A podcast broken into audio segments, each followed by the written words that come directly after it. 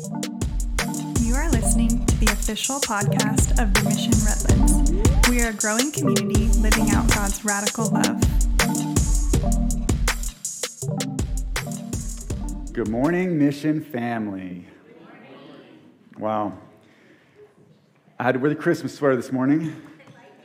Some of y'all are like, that's a repeat. Yes, it is.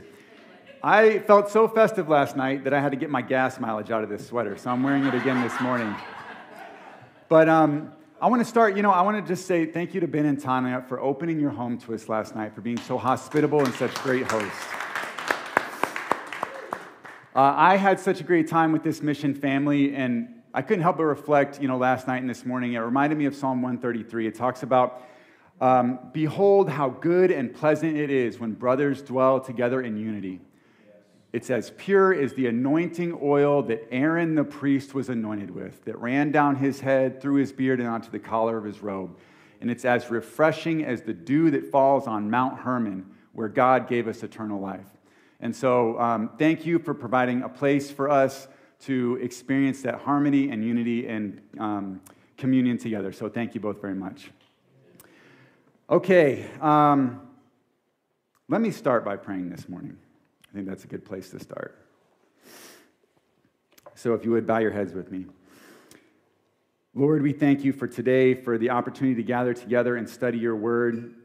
Lord, we ask that you give us the joy of people that live with integrity, who follow your instructions. Lord, help us to obey and learn your laws and to search for you with all our heart. Lord, help us to walk in your paths.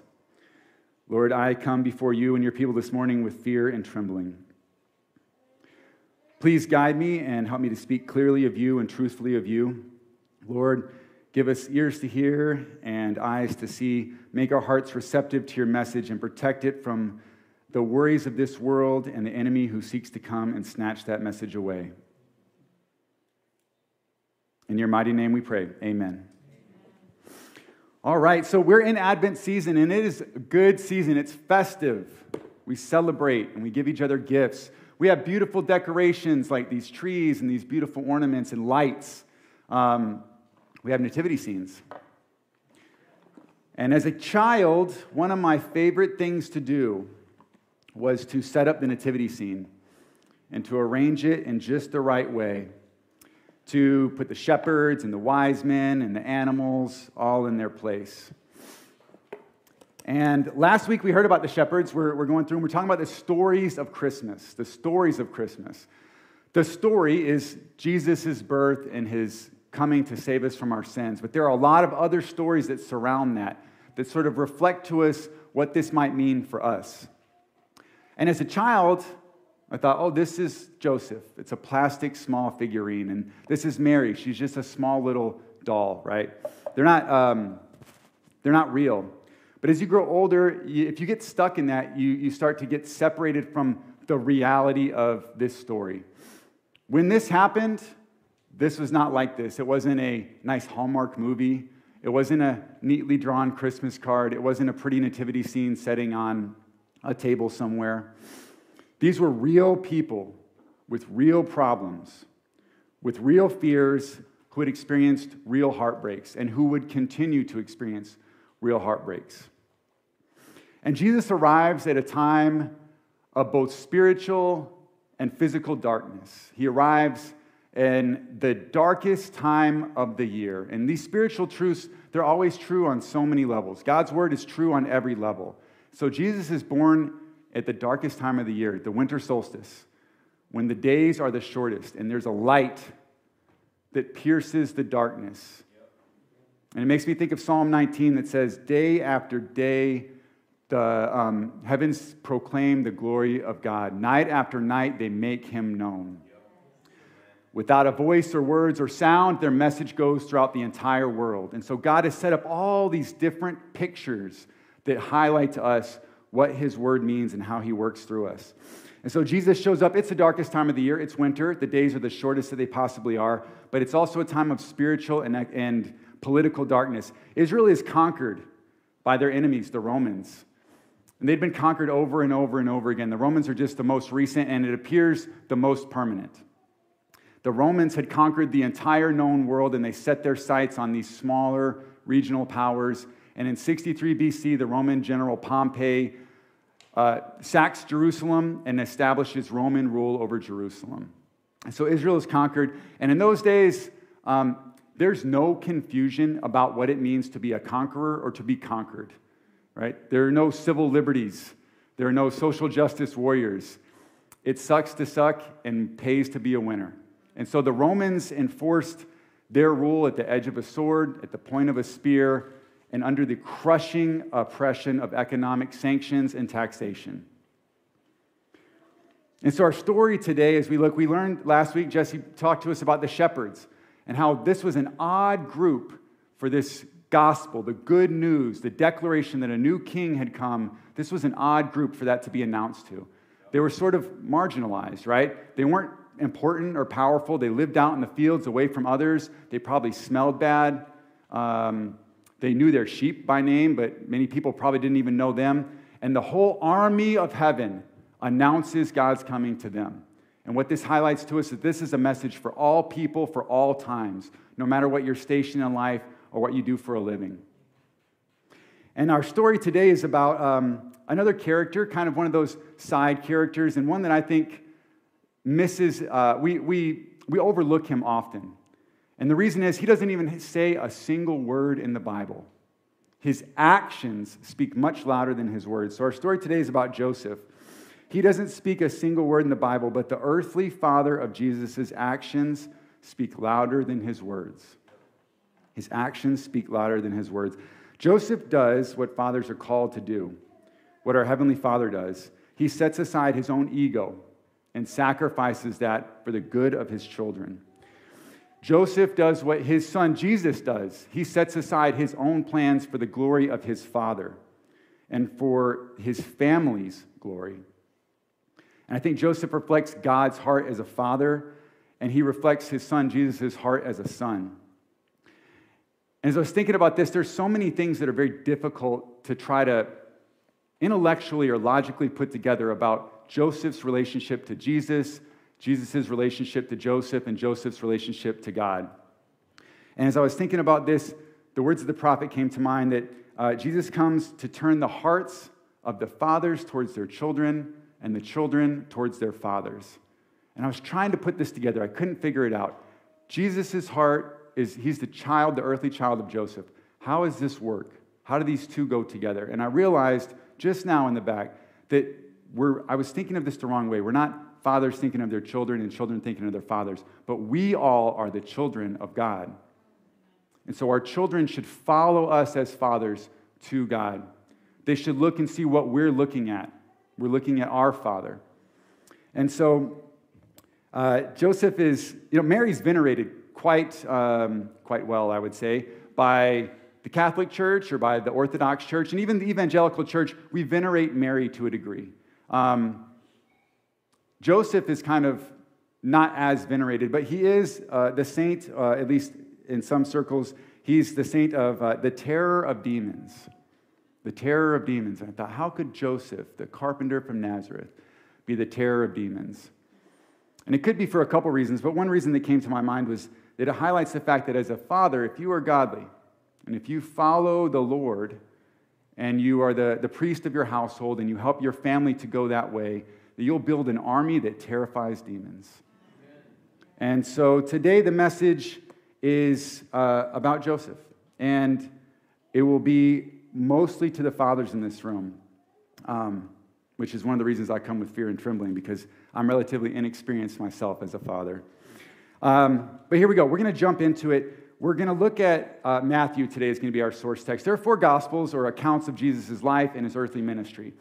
And each of those is written by a different person with a different perspective to a different audience for a different purpose. They do not conflict. There's unity in the gospels. We serve a God of um, order and not chaos, right? And so uh, Mark and John, they start, boom, action packed, right in the ministry of Jesus. In those days, John the Baptist came, and the story just takes off from there. But Luke and Matthew, they're very different kind of guys. Luke is a doctor. We have a lot of medical professionals uh, here. In fact, I was talking to some last night about what they like about being a doctor.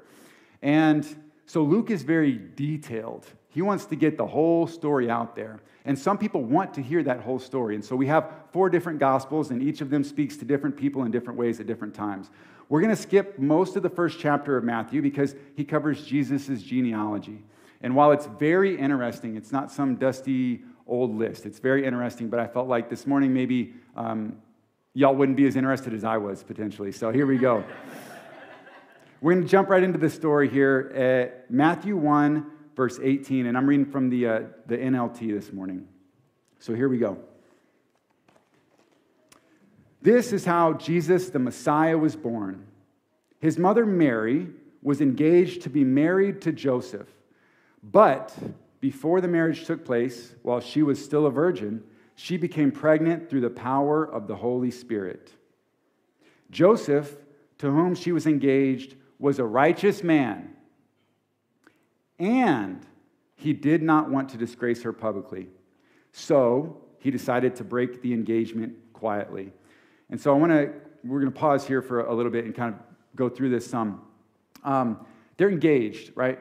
The culture is very different 2,000 years ago, I'm sure you can all imagine. And there are echoes and reflections of some of these things that we still see today. But um, some of these cultural traditions were much more uh, entrenched and they were viewed with a much more, um, much more reverence, maybe, if you will. And so this engagement, it's a betrothal. There's a two step process to becoming married. The first is being uh, betrothed, and then the second part is the actual like marriage ceremony where you celebrate and all that kind of stuff. And the betrothal happens in one of three ways. So the first way is an exchange of money or something very valuable, like a ring. We all know about that, right? The second way is a contract. And so the, um, the man would go to his future father in law and they would negotiate and they would create a contract that spelled out roles and responsibilities, that spelled out expectations, and they gave each recourse in case the contract was broken. And so at this time, now fathers had a very vested interest in ensuring that their daughters um, were went to homes where they could be um, taken care of and all that kind of stuff, right?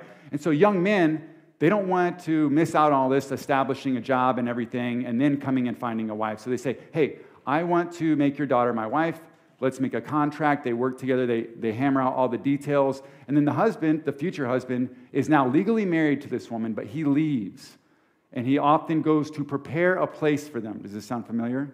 I'm leaving to prepare a place for you. He would often leave and go back to his father's home where he would construct the addition to his family home where he would bring his family to be.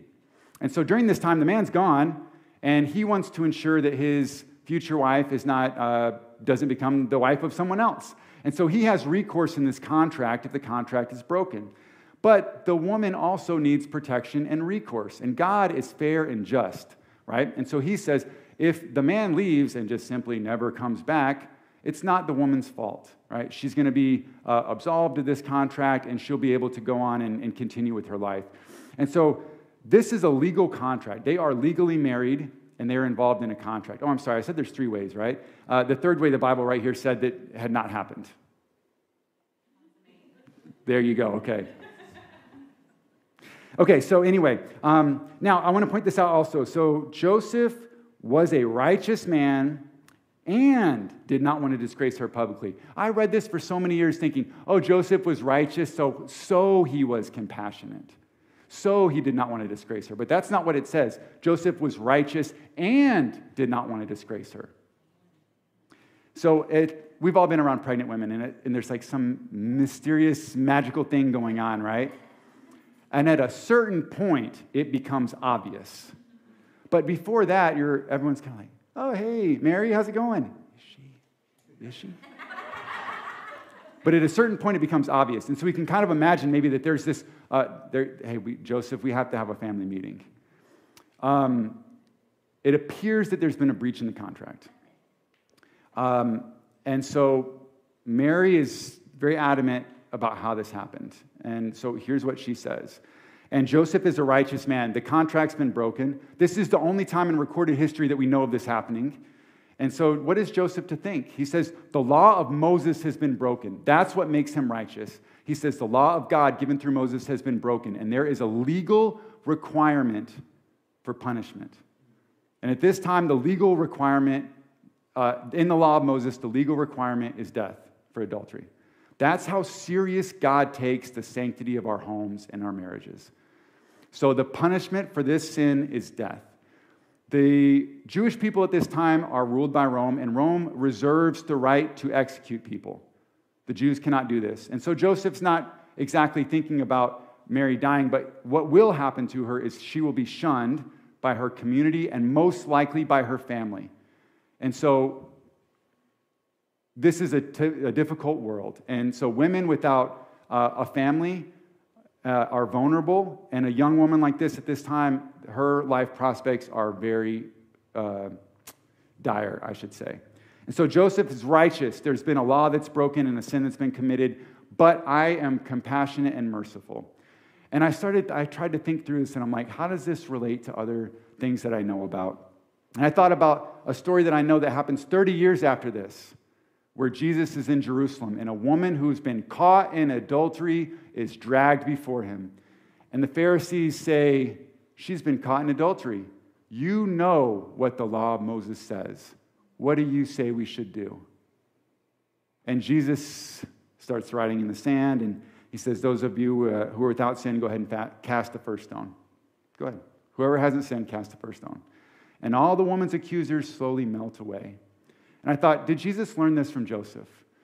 And then again, I realized no, Jesus didn't learn this from Joseph. Joseph's heart was reflecting his father's heart. And Jesus and God are one. So Joseph's heart is reflecting Jesus' heart here. I desire mercy, not sacrifices. This is the heart of God. This is the story that comes through all the prophets and all the laws. I desire mercy, not sacrifices. And so Joseph is righteous and he doesn't want to disgrace Mary. So we already kind of start to see what kind of man Joseph is, even though he doesn't say anything. All right, so here we go. I got to pick up speed here. Okay. Uh, we're going to go to verse 20 now.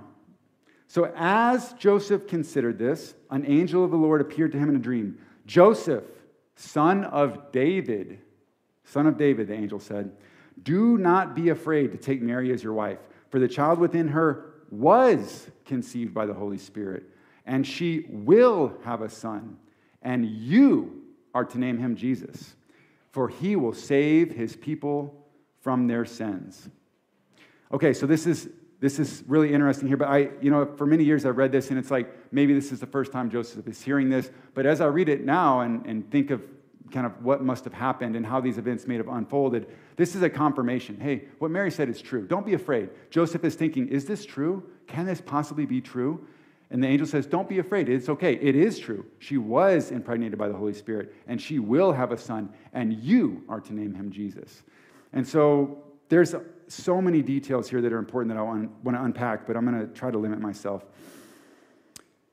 Son of David. Joseph is called son of David. And we look back at 1st and 2nd Kings and 1st and 2nd Chronicles, and the kings of Israel are always introduced. They say, uh, you know, so and so was king, he reigned for this long, and he either did right, like his father David, or he did wrong, like so and so who led Israel into sin. So already we're introduced, and we say, Joseph is a righteous man. We already know that about him. And he's introduced as the son of David, which means he's going to do something good. He's going to follow the Lord. Um, he's called to name his son Jesus. This is a Greek translation of the Hebrew name Yeshua, the Lord saves. Um, Joshua is the Hebrew name, or is Joshua is what we render uh, in English as the Hebrew name Yeshua.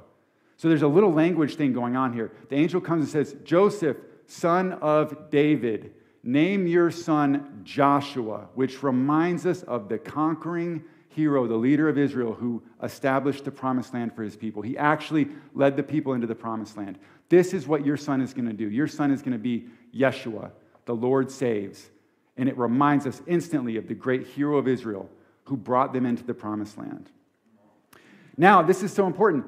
You are to name him. You are to name him. What does this mean? So uh, when babies are born, they have a birth certificate. He goes, Who's the mom? Well, that's obvious. Who's the dad? We put the dad on the birth certificate. And these days, when you named a child, you're putting your name on the birth certificate. You're taking legal responsibility for that child. So the angel says, You are to take legal responsibility for this child and raise this child as if it is yours. And so we think about what are the responsibilities of a Jewish father in the first century. We have the law of Moses, the Torah, and then we have the Talmud, which is a long series of commentaries on the Torah in which these rabbis spent time expounding upon this and teaching people how to live this law in their everyday life. And so they identified five different um, areas that a Jewish father was supposed to, uh, responsibilities that he had. So first you name them, right? So you claim responsibility, just like Adam named the creatures and he had dominion over them. Okay, so we participate in the naming and the creation of things. And then we have five responsibilities. We're to redeem our children from the Lord. We're to teach them Torah, so we're to teach them about God. We're to give them a trade so they can take care of themselves and provide for their families. We're to provide them, the Jewish fathers are supposed to give their child a wife. You know, it's not good for man to be alone. It really isn't. And so uh, finally, they're supposed to teach him how to swim, which I thought was interesting, you know, but of course, um, in the Eastern culture, like everything is symbolic. And so, of course, swimming is an important skill to have. If you fall in water, you don't know how to swim, you're to drown, right? But water symbolizes chaos. It symbolizes, you know, the Spirit of the Lord is hovering over the waters in the beginning. He's hovering over chaos, and He draws forth order out of the chaos. And so we think, oh, we got to teach our children to swim. We have to teach them how to navigate the chaos of life, how to be ready to survive and provide for themselves and their family. And the only way to do that is by knowing God. So we had to teach our children Torah. And so these are the responsibilities that Joseph would have fulfilled. And we don't hear much more about Joseph doing these things, and I think it might be because he understood the assignment and he just did it. His actions spoke louder than his words. Okay, so we're going to keep going here. So we're going to look at uh, starting in verse 22 and continuing. So all of this occurred to fulfill the Lord's message through his prophet. Look, the virgin will conceive a child. She will give birth to a son, and they will call him Emmanuel, which means God with us. Verse 24, pay attention, this is important. When Joseph woke up, he did as the angel of the Lord commanded and took Mary as his wife. But he did not have sexual relations with her until her son was born. And Joseph named him Jesus. And Joseph named him Jesus. Joseph was obedient. Obedience means all the way, right away. Obedience means all the way, right away. So when he woke up, he obeyed God. And he did all the things he was supposed to. Not only did he take Mary as his wife, but he named Jesus and took responsibility for him. And so we see here that Joseph is a uh, obeys God. You can imagine as the baby's being born. So when Arwen was born, I was stand, uh, like sitting there next to Danielle, and I'm like, oh my gosh, this is really happening. And the moment before she was born, I was overcome with terror. I am unqualified for this job. I don't know what I'm doing. I need to get up and run. And then she was there, and it's too late. My strength is insufficient for this task. And so I thought, wow, how in the world is Joseph supposed to teach God about the Torah? It's like, of course, Joseph is unqualified. All of us are unqualified. None of us know what we're doing. It's our first time. Or maybe it's our second time, but we really messed up the first. and of course, you know, God doesn't, you know, call the qualified, He qualifies the called. Right? He doesn't call us according to who we are, because none of us are any good. At least I know I'm not, but He calls us according to who He's going to make us. And that being a father or being a mother, those are processes that God, the chief shepherd, guides us through.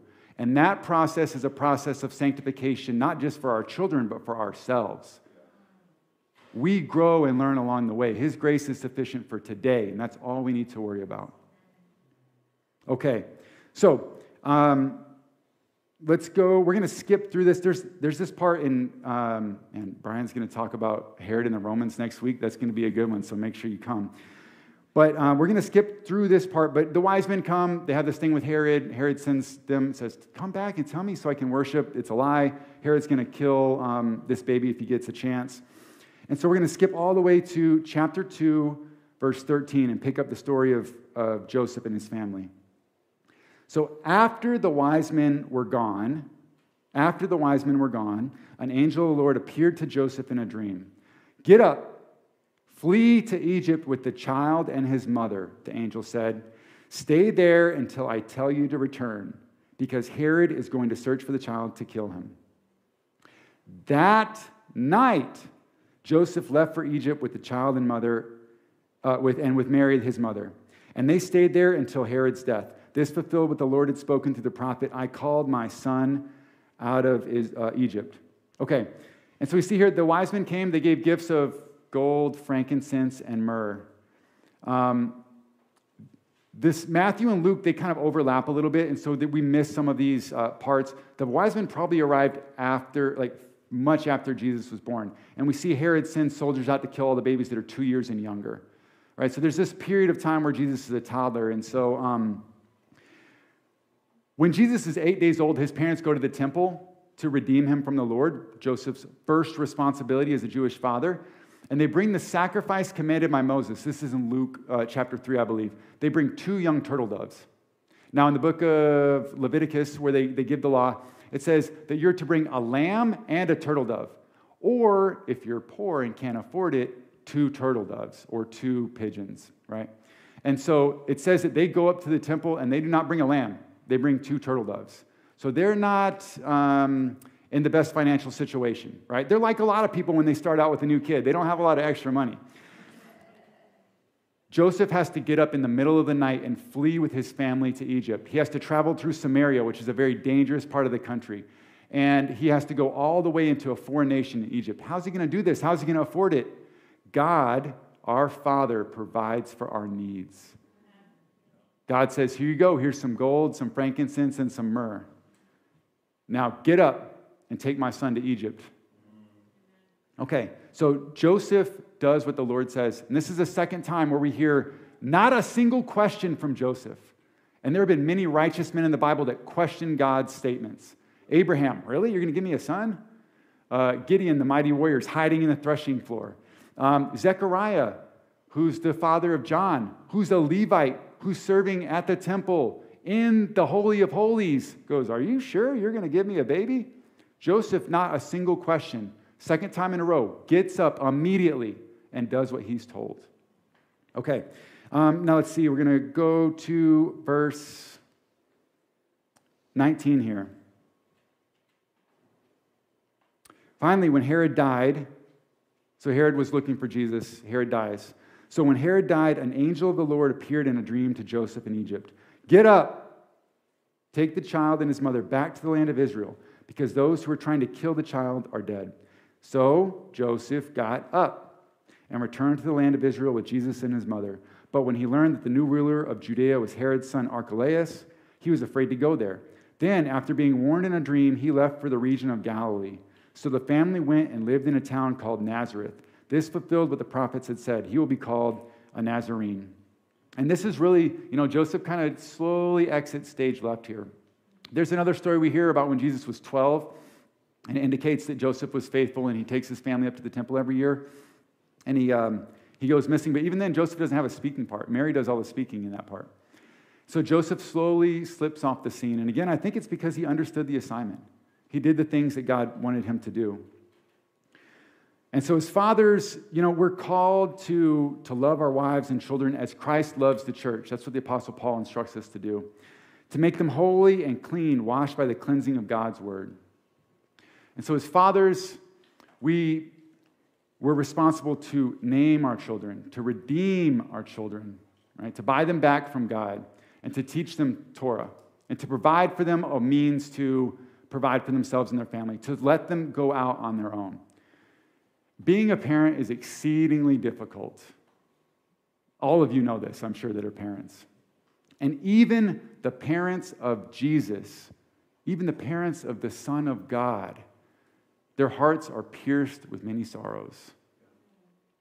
So it's a tough job. But there's only one way that we can do it, and it's relying on our Father and keeping our eyes on Him, right? I usually don't have dreams, and I'm not like a, a spooky kind of person, but last night I woke up early this morning and I had had a particularly unpleasant dream. And my dream was that my family was in danger and that my strength was insufficient to protect them. And so I woke up and I was actually quite troubled by this. And so I get up and I do the only thing that I know to do. right? So I go on a walk and I um, am meditating on the Psalms and, and thinking and praying to God. And I realize, like, of course, my strength is not what matters. It's not my strength. I was like, how can I do? What if this thing happened? Or what if that happened? What would I do? And I realized God's like, it's not about you. I've got this. Just rely on me. So, some of you fathers, you might be sitting here going, like, man, this is a heavy weight to bear. It is, it's true. And some of you might say, I had a great example. I can't live up to my father. He was a really good example. There's no way I can do that. And some of you say, I have a really bad example. I don't know what I'm doing. Or some of you say, I have no example at all. But I want to tell you the good news.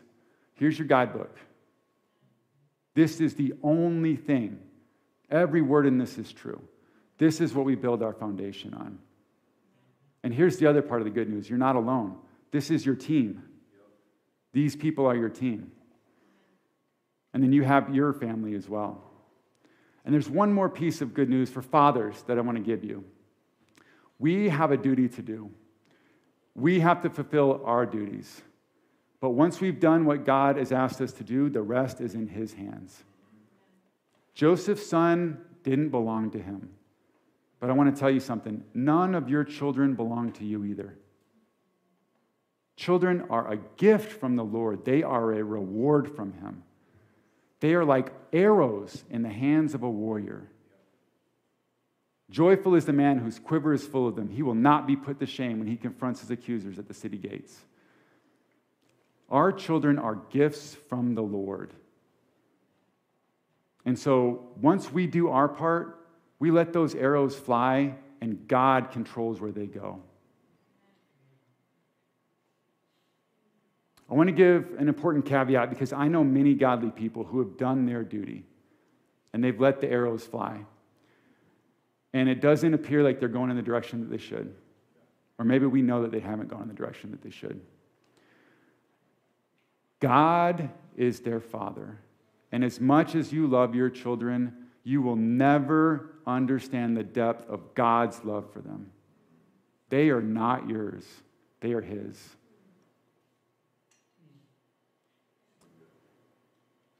You never know what you simply doing your, the impact of you simply doing your duty. And so Joseph here fades from history, and it's at least clear that when Jesus dies, Joseph's no longer alive. Because Jesus, who's Mary's oldest son, is responsible for her care now. And he says, John, this is now your mother. You take care of her. So Joseph's no longer in the picture. But Joseph did his duty. And like many other righteous fathers throughout history, and many righteous fathers that have uh, crossed our paths, and many righteous fathers into the future, doing that duty is what we're supposed to do.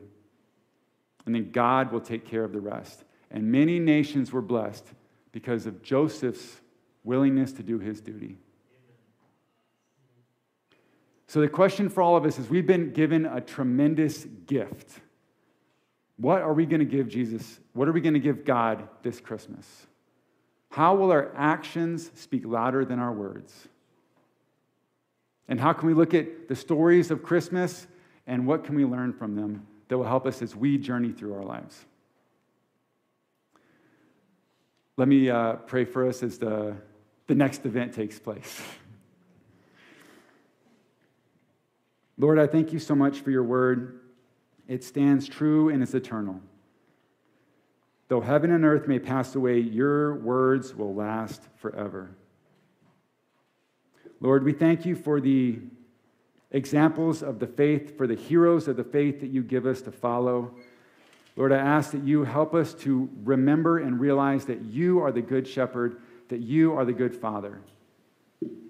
And if we fix our eyes on you, you will guide us along the right paths. We will be like trees planted along a riverbank.